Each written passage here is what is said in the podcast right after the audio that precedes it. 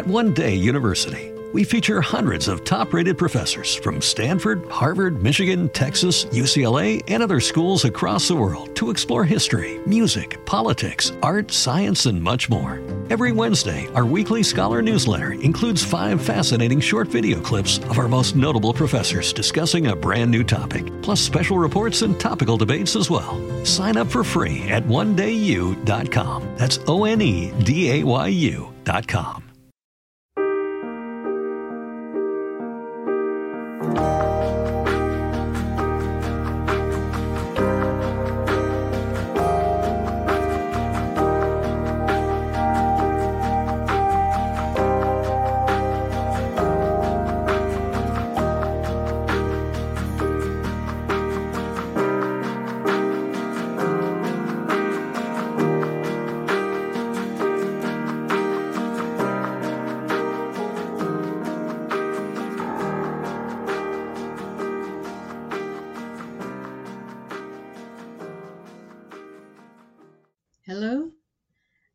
to my show on civil rights. My name is Barbara Bullen, and I'm one of the radio hosts for the New Heights Show on Education and the New Heights Educational Group. I hope you enjoy the show and I'm asking our listeners to consider becoming a sponsor. This show is pre recorded. This show is based on the life of Frederick Douglass who wrote three autobiographies. I will continue with the second autobiography written by Frederick Douglass, which is called My Bondage and My Freedom, each week. I will read to you certain portions of each chapter. The ebook can be downloaded from www.gutenberg.org backslash files backslash 202 backslash 202 dash h backslash 202 dash h dot htm. In Talbot County, Eastern Shore, Maryland, near Easton, the county town of that county, there is a small district of country, thinly populated, and remarkable for nothing that I know of more than for the worn out, sandy, desert like appearance of its soil, the general dilapidation of its farms and fences, the indigent and spiritless character of its inhabitants, and the prevalence of ague and fever. The name of this singularly unpromising and truly famine stricken district is Tuckahoe, a name well known to all Marylanders black and white. It was given to this section of country, probably at the first, merely derision, or it may possibly have been applied to it, as I have heard, because some of its earlier inhabitants had been guilty of the petty meanness of stealing a hoe, or taking a hoe that did not belong to him. Eastern Shore men usually pronounce the word took as tuck. Tuckahoe, therefore, is, in Maryland parlance, Tuckahoe; but, whatever may have been its origin, and about this I will not be positive, that name has stuck to the district in question, and it is seldom mentioned but with contempt and derision on account of its barrenness of its soil, and the ignorance, indolence, and poverty of its people. Decay and ruin are everywhere visible, and the thin population of the place would have quitted it long ago but for the Choptank River, which runs through it, from which they take abundance of shad and herring and plenty of ague and fever. It was in this dull, flat, and unthrifty district or neighborhood, surrounded by a white population of the lowest order, indolent and drunken to a proverb, and among slaves, who seemed to ask, "Oh, what's the use?" every time they lifted a hoe, that I, without any fault of mine, was born, and spent the first years of my childhood. The reader will pardon so much about the place of my birth, on the score that it is always a fact of some importance to know where a man is born, if, indeed, it be important to know anything about him. In regard to the time of my birth, I cannot be as definite as I have been respecting the place, nor, indeed, can I impart much knowledge concerning my parents. Genealogical trees do not flourish among slaves. A person of some consequence here in the North, sometimes designated father, is literally abolished in slave law and slave practice. It is only once in a while that an exception is found to this statement. I never met with a slave who who could tell me how old, how old he was. Few slave mothers know anything of the months of the year, nor of the days of the month. They keep no family records with marriages, births, and deaths. They measure the ages of their children by springtime, winter time, harvest time, planting time, and the like, but these soon become undistinguishable and forgotten. Like other slaves, I cannot tell how old I am. This destitution was among my earliest troubles. I learned when I grew up that my master, and this is the case with masters generally, allowed no questions to be put to him, by which a slave might learn his age. Such questions deemed evidence of impatience, and even of imprudent curiosity. From certain events, however, the dates of which I have since learned, I suppose myself to have been born about the year 1817.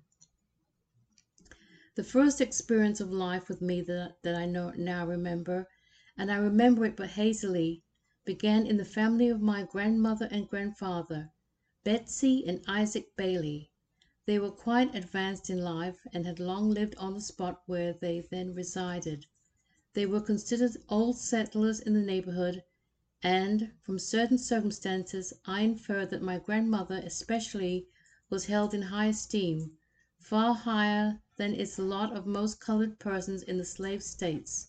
She was a good nurse, and a capital hand at making nets for catching shad and herring, and these nets were in great demand, not only in Tuckahoe, but at Denton and Hillsboro, neighboring villages. She was not only good at making the nets, but was also somewhat famous for her good fortune in taking the fishes referred to. I have known her to be in the water half the day. Grandmother was likewise more provident than most of her neighbors in the preservation of seedling sweet potatoes, and it happened to her, as it will happen to any careful and thrifty person residing in an ignorant and improvident community, to enjoy the reputation of having been born to good luck. Her good luck was owing to the exceeding care which she took in preventing the succulent root from getting bruised in the digging, and in placing it beyond the reach of frost by actually burying it under the hearth of her cabin during the winter months. In the time of planting sweet potatoes, Grandmother Betty, as she was familiarly called, was sent for in all directions, simply to place the seedling potatoes in the hills for superstition had it that if Grandmamma Betty but touches them at planting, they will be sure to grow and flourish. This high reputation was full of advantage to her and to the children around her. Though Tuckahoe had but few of the good things of life, yet of such as it did possess Grandmother got a full share in the way of presents. If good potato crops came after a planting, she was not forgotten by those for whom she planted, and as she was remembered by others, so she remembered the hungry little ones around her. The dwelling of my grandmother and grandfather had few pretensions. It was a log hut, or cabin, built of clay, wood, and straw. At a distance it resembled, though it was smaller, less commodious, and less substantial, the cabins erected in the Western States by the first settlers. To my child's eye, however, it was a noble structure, admirably adapted to promote the comforts and convenience of its inmates. A few rough Virginia fence rails flung loosely over the rafters above answered the triple purpose of floors, ceilings, and bedsteads. To be sure, this upper apartment was reached only by a ladder, but what in the world for climbing could be better than a ladder? To me this ladder was really a high invention, and possessed a sort of charm as I played with delight upon the rounds of it. In this little in, in this little hut there was a large family of children. I dare not say how many. My grandmother, whether because too old for field service or because she had so faithfully discharged the duties of her station in early life, I know not, enjoyed the high privilege of living in a cabin, separate from the quarter, with no other burden than her own support and the necessary care of the little children imposed. She evidently esteemed it a great fortune to live so. The children were not her own, but her grandchildren, the children of her daughters. She took delight in having them around her and in attending to their few wants. The practice of separating children from their mother and hiring the latter out at distances too great to admit of their meeting except at long intervals is a marked feature of the cruelty and barbarity of the slave system, but it is in harmony with the grand aim of slavery, which always and everywhere is to reduce man to a level with the brute. It is a successful method of obliterating from the mind and heart of the slave all such ideas of the sacredness of the family as an institution. Right now, you might be struggling through your classes or even failing them. You might be worried that you may not finish high school. There might have even been a thought that you may not be smart enough. Well, the New Heights Educational Group begs to differ. We not only think you are smart enough, but with our help, you will complete your high school diploma. The New Heights Educational Group strives to improve your academic success through its tutoring services. To learn more, please visit newheightseducation.org and contact us. New Heights Educational Group educational resources to help reach your goals.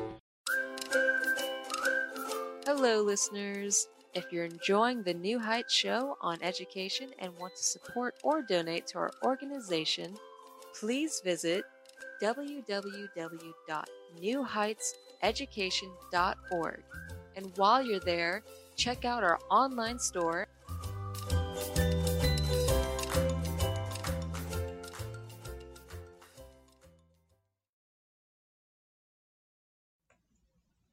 Welcome back to the New Heights Show in Education.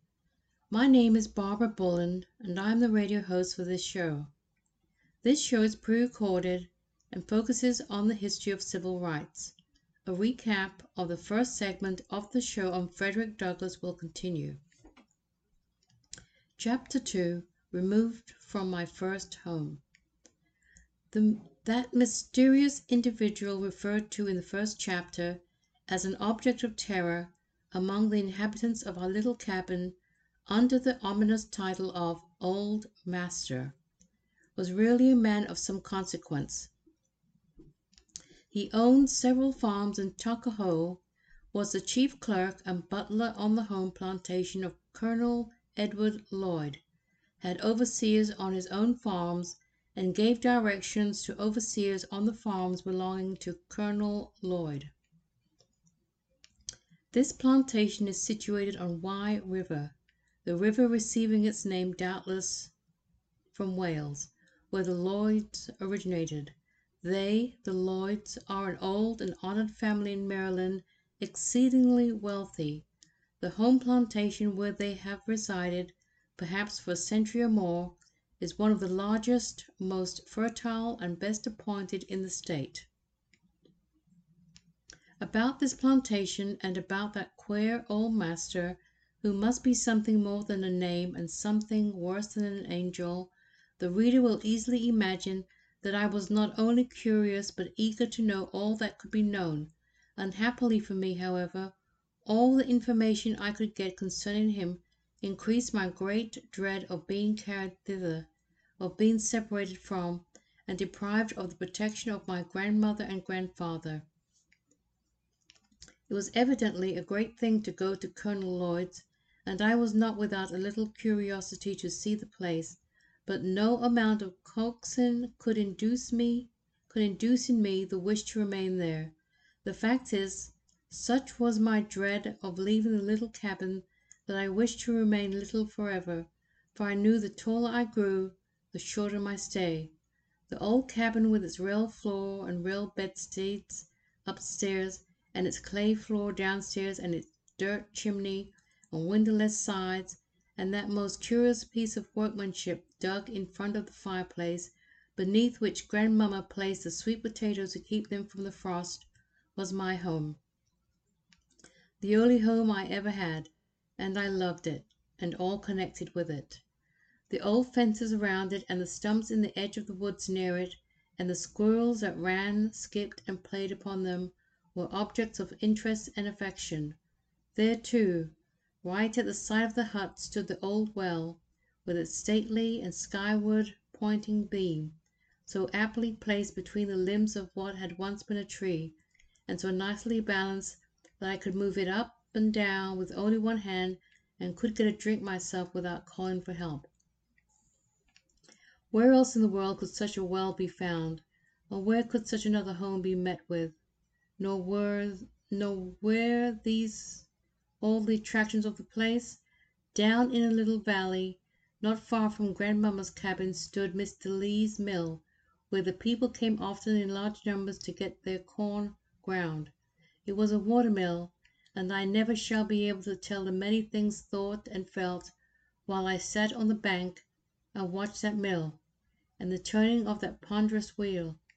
The mill pond too had its charms, and with my pin hook and thread line I could get nibbles, if I could catch no fish, but in all my sports and plays, and in spite of them, there would occasionally come the painful foreboding that I was not long to remain there, and that I must soon be called away to the home of old master. I was a slave, born a slave, and though the fact was incomprehensible to me, it conveyed to my mind a sense of my entire dependence on the will of somebody I had never seen, and from some cause or other I had been made to fear this somebody above all else on earth. Born for another's benefit, as the firstling of the cabin flock, I was soon to be selected as a meet offering to the fearful and inexorable demigod whose huge image on so many occasions haunted my childhood's imagination. When the time of my departure was decided upon, my grandmother, knowing my fears and in pity for them, kindly kept me ignorant of the dreaded event about to transpire, up to the morning, a beautiful summer morning, when we were to start, and indeed during the whole journey, a journey which, child as I was, I remember as well as if it were yesterday, she kept the sad fact hidden from me. This reserve was necessary, for, could I have known all, I should have given grandmother some trouble in getting me started. As it was, I was helpless, and she, dear woman, led me along by my hand, resisting with the reserve and solemnity of a priestess all my inquiring looks to the last. Chapter 3 Parentage If the reader will now be kind enough to allow me time to grow bigger, and afford me an opportunity for my experience to become greater, I will tell him something, by and by, of slave life as I saw, felt, and heard it on Colonel Edward Lloyd's plantation, and at the house of old master, where I had now, despite of myself, most suddenly, but not unexpectedly, been dropped. Meanwhile I will redeem my promise to say something more of my dear mother. I say nothing of father, for he is shrouded in a mystery I have never been able to penetrate. Slavery does away with fathers as it does away with families. Slavery has no use for either fathers or, or families, and its laws do not recognize their existence in the social arrangements of the plantation. When they do exist, they are not the outgrowths of slavery, but are antagonistic to that system. The order of civilization is reversed here. The name of the child is not expected to be that of its father, and his condition does not necessarily affect that of the child. He may be the slave of Mr. Tilghman, and his child, when born, may be the slave of Mr. Gross. He may be a freeman, and yet his child may be a chattel.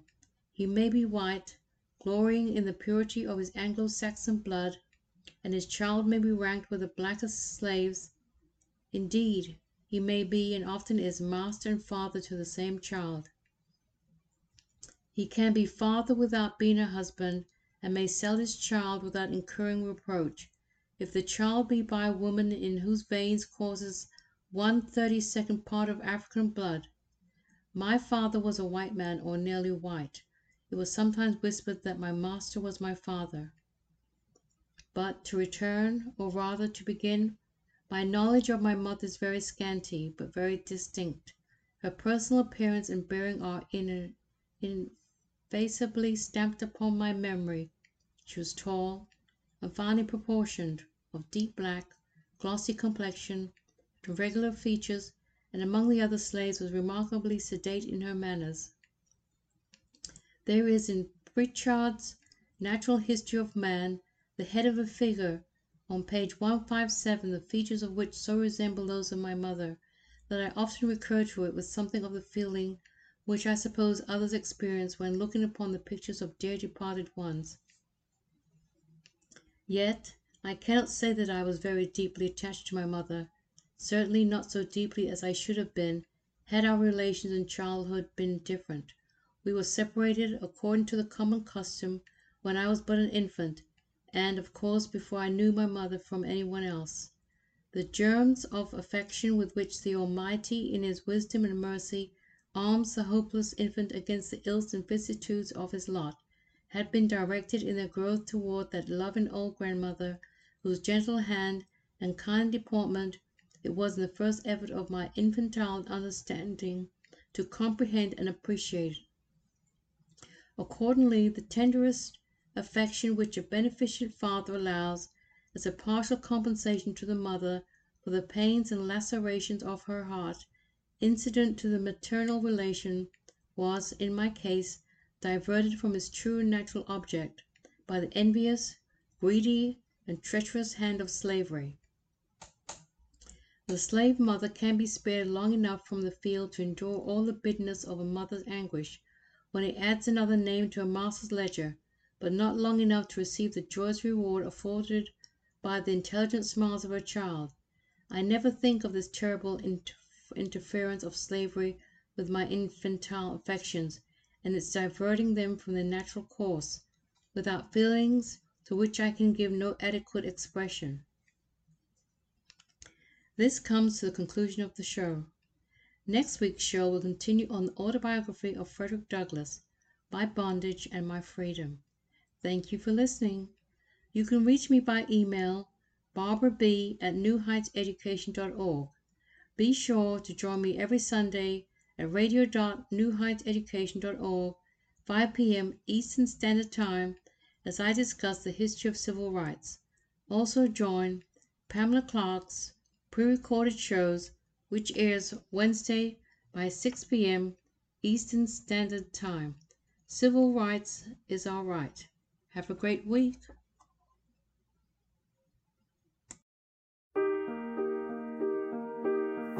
We hope you enjoyed today's show. Don't forget to rate us and follow us on your podcast player. Check out our show page, radio.newheightseducation.org, for monthly announcements and other happenings.